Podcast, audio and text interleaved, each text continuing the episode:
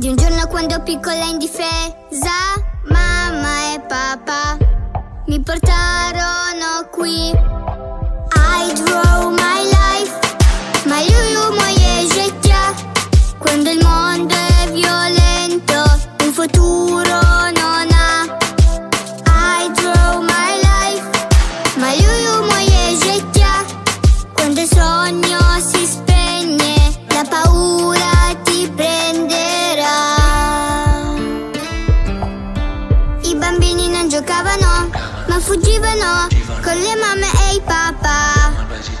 malvagità, nel cielo non brillava mai il sole, le strade erano vuote nel silenzio,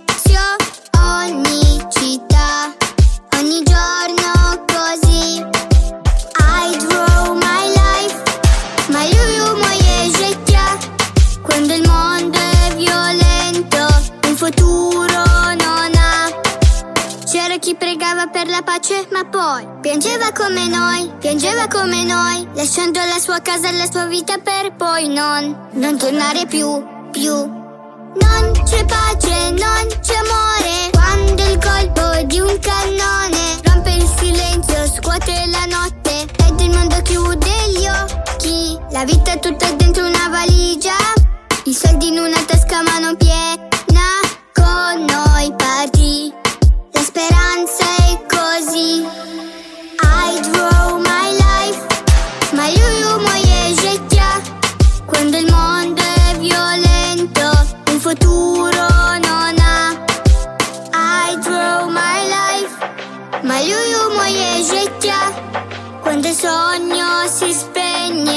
paura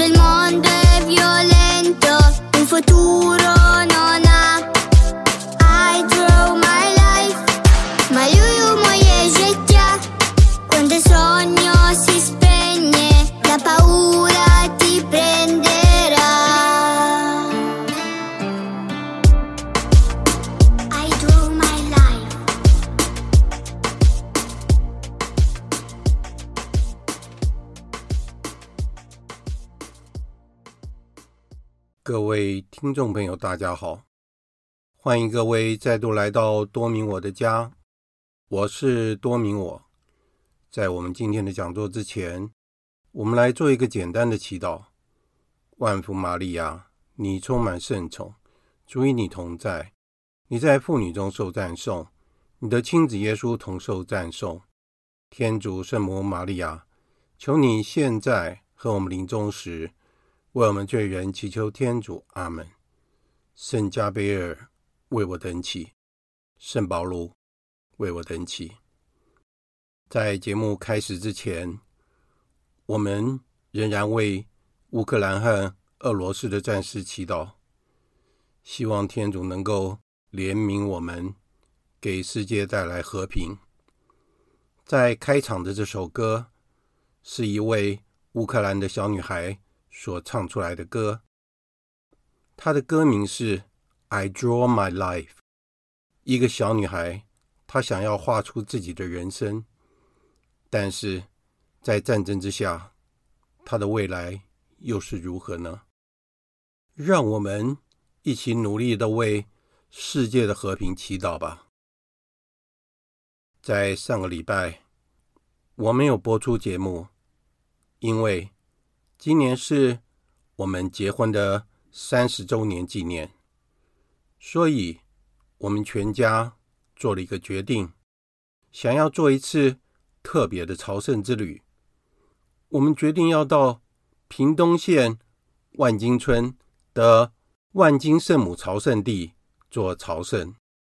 万金圣母圣殿是建立于一八六一年，它是台湾现存最古老的教堂之一。在堂区之内，附设了有道明会无殿之母会院，还有一座教友中心。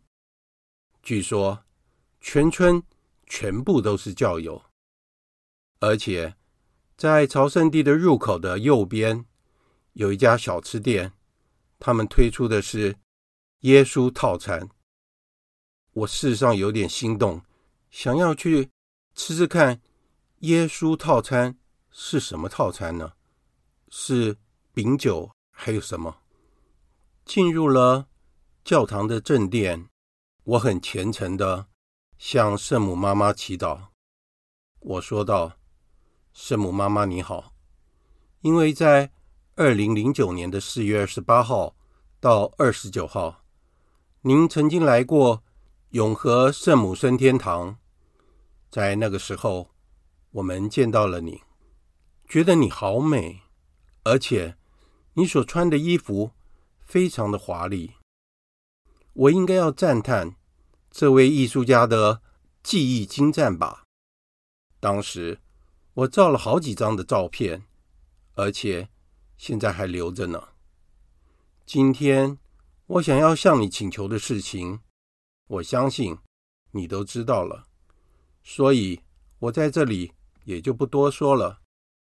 我非常感谢您对我及家人的照顾，但是我在来这里之前，我已经答应了我的朋友还有家人，我要为他们祈祷，所以现在我就把它一一的念给您听。第一，请为我妈妈及我妹妹全家的身体健康祈祷，求你赐给他们全家。都在你的保护之下，世主日恒，永保平安。第二，请为我的大哥及我二哥的家庭祈祷，求您赐给他们全家平安，在您的护佑之下，发挥每一个人的才能，为了光荣天主而奋斗不懈。第三，请为主业团所有的成员，包括了协助人。还有所有的朋友们，他们的家庭祈祷，求您保护我们全家平安，忠于我们的圣召，圣化我们的日常生活及工作，活出创办人圣施礼华的教导。第四，请为我所爱的每一个人祈祷，请您帮助我们能够更爱您的圣子主耶稣基督，也教导我们。如何适切的彼此相爱，如同你的圣子所教导我们的一样，为爱您及您的圣子主耶稣基督而坚持到底。第五，请为我们已过世的成员及所有的成员中过世的亲友祈祷，求您念及我们对您及您的圣子的孝爱之情，让他们。能够在天国与您和您的圣子团聚。第六，我很感谢您总是照顾我及我的家人，并请聆听我们的渴望。我也在此献上我所有的一切。就在四月一号，我和两位光人的同学碰面，我们聊了许多的话题，因此。我在四月二号的时候有感而发，我写了一篇文章，题目是“面对阳光，阴影在后”，这就成为了我今天讲座的主题。首先，我们来谈一下我的信仰是什么。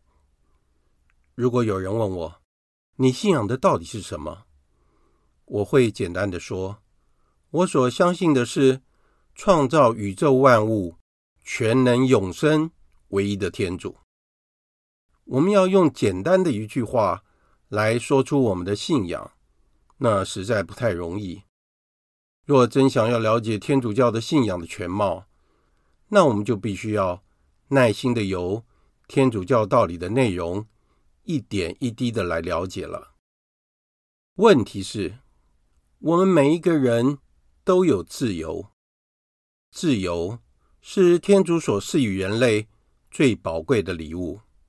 我时常将我们一生中信仰的历程看作是与天主谈了一场轰轰烈烈的恋爱，而且谈到恋爱，我们会想到，现在有一些年轻人不敢对爱情做出承诺，不想结婚，更别想说要生孩子了。当然，确实有很多现实而又实际的理由。但是，谁不想要被爱呢？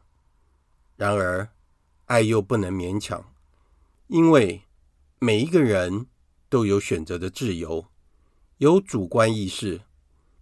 而且，自由必须要伴随着责任，这是相辅相成的。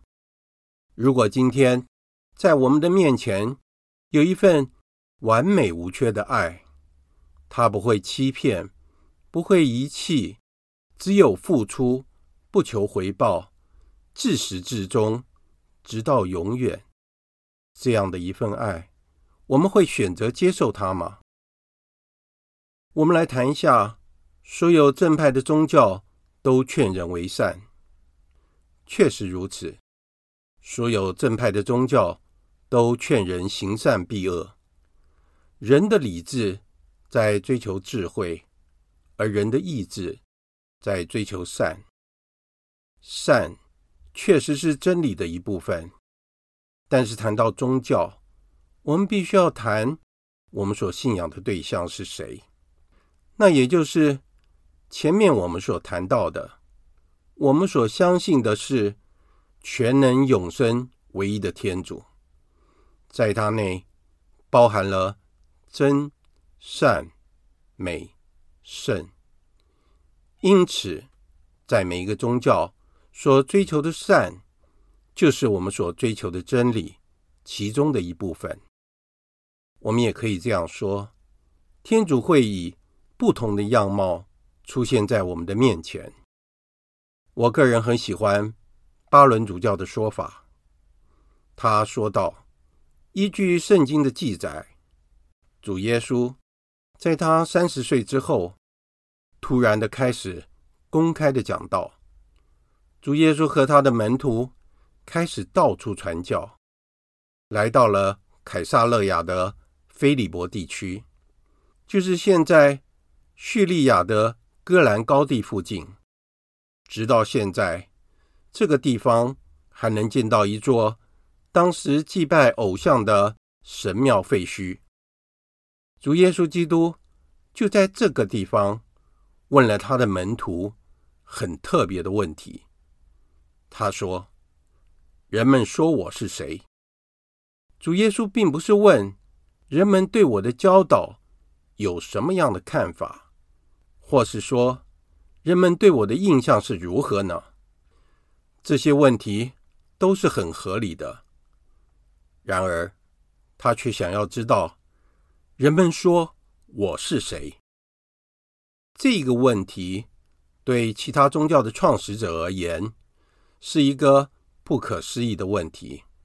然而，他们从来没有对自己的跟随者问同样的问题。佛陀没有要别人将自己作为信仰的对象，他从来没有说过这个信仰是来自于他的功劳。他会说：“这是我所悟到的方法，我希望你们能够了解。”穆罕默德不会将自己作为信仰的对象，他会说：“这是我所得到的启示。”而我想要让你们知道，孔子更不会说儒家的道理是关于我而说的，而是说这个道理是我所寻找到的方法。但是耶稣他自己怎么说的呢？他想要知道的是，人们说我是谁？在整部福音中，就围绕着这个问题上面。耶稣自己的身份就是福音，因为整部福音中，他的所言所行都是表现出天主这位创造者的身份。主耶稣在路加福音中提到：“如果谁来救我，而不恼恨自己的父亲、母亲、妻子、儿女、兄弟、姐妹，甚至于自己的生命，不能做我的门徒。”我们可以接受，如果一个宗教老师这样说：“你要爱天主，超过你的生命。”但是，我们无法想象他会说：“你要爱我，并且要超过世上所有珍贵的东西。”主耶稣的教导确实对我们提出了一项挑战。主耶稣要我们跟随他，而且要我们将他的教训传到地极。圣施里华曾经提到，在德国有一座教堂，在第二次世界大战时被炸弹炸得几乎全毁。其中，在教堂内有一座耶稣的苦像。被炸断了一只手及一只腿，教友们开会商议要如何处理这座苦像。最后的结论是维持它的原样。他们只有在苦相下面加了一行字：“你做我的手和腿。”我们是否愿意接受主耶稣基督的邀请呢？接下来。我们来谈一下开放的心与健全的理智。面对真理，我们必须要谦卑自下。谦逊是开启真理宝库的钥匙。所以，面对真理时，我们必须要一颗开放的心，才能够让恩宠之泉源源不断地浇灌到我们的心田。主耶稣就是圣言，就是天主的智慧，就是造世的真光。若望福音告诉我们说，在起初已有了圣言，圣言与天主同在，圣言就是天主，圣言在起初就与天主同在，万物是借着他而造成的，凡受造的，没有一样。不是由他而造成的，在他内有生命，这生命是人的光，光在黑暗中照耀，黑暗绝不能胜过他。主耶稣也曾经说过：“我是道路、真理及生命，除非经过我，谁也不能到父那里去。”然而，问题就是在。我们到底相不相信呢？但是很确定的是，所有宗教的创始者，从来没有人说过如同主耶稣所说的这样的话。有人会说：“你们天主教徒就只会说，你们所信的是唯一的真理。”我们只能这样说。主耶稣教导我们说：“你们的话该当是。”就说是，非就说非，其余多余的便是出于邪恶。因为我们不欺骗人，也不被别人欺骗。有的时候，个人确实认为信德是一种超性的恩宠，谁也无法夺走。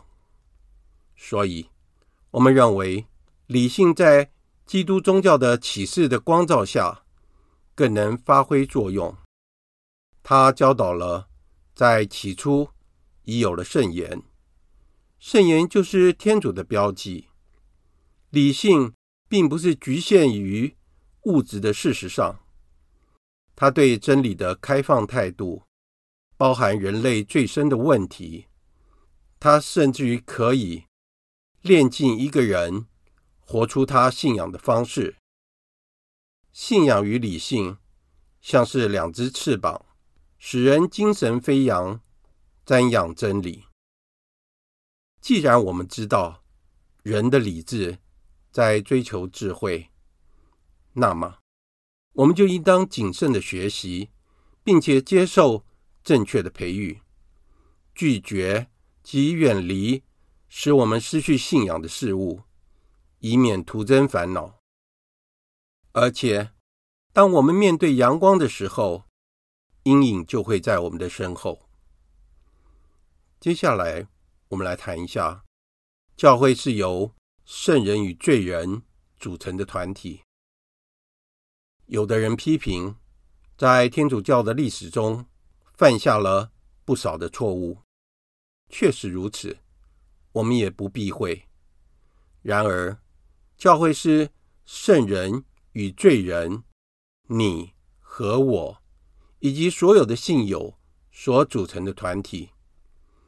天主愿意在每一个时代，启发一些圣人，建立属于他所要的团体。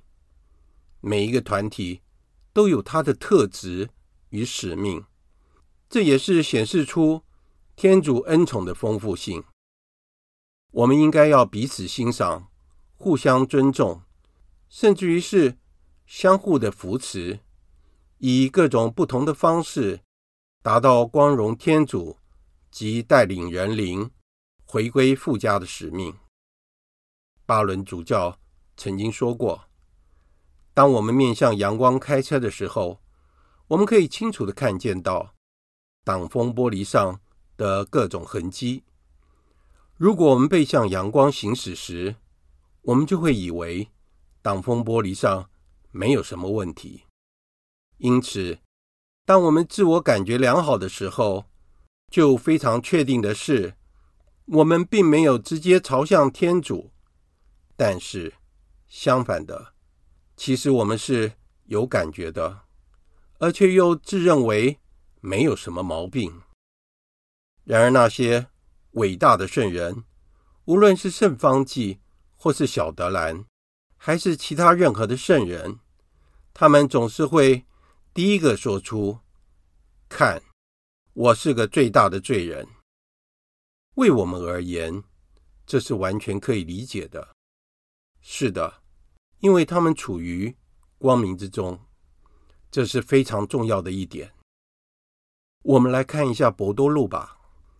当耶稣显示给他时，伯多禄跪伏在地说：“主，请你离开我，因为我是个罪人。”这是他第一次脱口而出的话。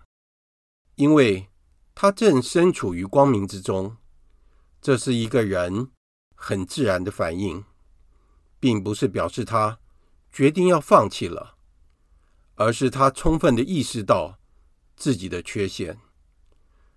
我个人认为，在我们的信仰生活中，我们应该可以体验得到，当我们谦逊的将自己的内心袒露在天主面前时，他会将他的真光照亮我们内心的各个角落，我们会清楚的发现到自己的软弱、不堪与一无是处，因此使我们自惭形秽。但是，此时如果我们转向天主，他却会以无限的爱与宽恕来安慰我们，我们会因此而痛哭几坠。寻求天主的原谅，而且祈祷永远不再与他分离。这就好像是与主恋爱的感觉一样吧。当我们在暗室中打扫房间时，我们不会摸黑的打扫，这样如何能够把房间打扫干净呢？我们必须要点上灯，让光线照亮屋内的每一个角落，才能够将房间。清扫干净，为我们的灵魂而言也是一样的。天主就是那道照亮灵魂深处的真光，帮助我们洁净自己，重获自由。伟大的教宗若望保禄二世曾经在两千年的三月十二日，公开的为教廷所有的过失。正式的对外界忏悔致歉，这项不寻常的举动，象征着梵蒂冈终于有勇气面对历史，承认过去所犯的错误，并恳求天主的宽恕。教会的清理与改革，必须要由主耶稣亲自为之。谁最具有这个资格与职责呢？那就是主基督在世上的代表教宗了。最后，我们来谈一下最后的结局。我们不能够只定睛在现实生活，就如同圣多马斯阿奎那所说的，他将一般人所追求的事物归纳出四种典型，也就是财富。享乐、权力及荣耀，而且许多的人穷极一生都在追求这四样事物，或是这四样东西的组合。但是，他们真的能够满足我们的一切吗？当然，这些也是见仁见智的问题了。那值得我们深思的是，当我们面对死亡的时候，又会是如何呢？有一天，我和妈妈谈到了有关天堂的话题。我问妈妈说：“天堂在哪里？”妈妈很天真的回答说：“在天上啊。”我向妈妈解释道：“确实有很多人认为天堂是在天上，但是当人类不断的努力，征服了太空之后，才发现到天上原来是浩瀚无边的银河系，在那里没有空气，更找不到天主，只能够使人类感受到自己的渺小以及造物主的伟大。然而，天堂就是与主同在的一种状况及心态，深刻的感受到与天主的爱。紧密的结合在一起，这就是天堂。因为天主无所不在，处处都在。因此，当我们呼求天主、向天主祈祷及交谈的时候，还有在弥撒当中，就可以体验到与天主同在的经验。所以，天堂就在我们的身边，就在我们的心里。有天主的地方，就是天堂。相反的，没有天主的灵在，或是驱逐天主的地方，就是地狱。圣保禄中途则解释道：“经上这样记载说，天主为爱他的人所准备的，是眼所未见、耳所未闻、人心所未想到的。”圣施礼华对人。与天主相遇的情景，做了以下的诠释：眼未见过，耳未听过，甚而脑亦未思考过的。想象一下，这是天主给爱他的人所准备的一切。你能想象遇到如此的情景吗？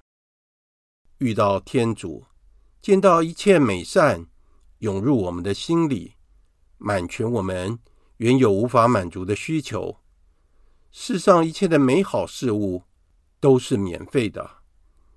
每天，我不断的反问自己：天主将所有的全美、全善及他无限的美好倾注在我这个陶土所做的容器时，这会是怎样的情景呢？如此，我才完全明白为何。门徒们会如此的写道：“眼未曾见，耳未曾听。”圣女小德兰的姐姐宝琳曾经对她描述到灵魂在天堂的情景。在天堂里的灵魂，就好像各式各样、不同大小的容器。那些爱天主较多的，容量就越大；那些爱天主越少的，容量就较少，但是在天堂里，所有的容器都被天主的爱所装满了，每一个灵魂都享受到了前所未有的圆满。由此可知，要以人类有限的思想和语言来完整的描述天主无限的美善及天堂的情境，可以说是不可能的。亲爱的诸位，我们未来的归宿是什么呢？我们找到了吗？今天的讲座就在这里结束了。在结束之前，我们来做一个简单的祈祷：万福玛利亚，你充满圣宠，主与你同在，你在妇女中受赞颂，你的亲子耶稣同受赞颂。天主圣母玛利亚，求您现在和我们临终时，为我们罪人祈求天主。阿门。圣母玛利亚，我等希望上智之作为我等祈。感谢大家的收听，我们下次再会。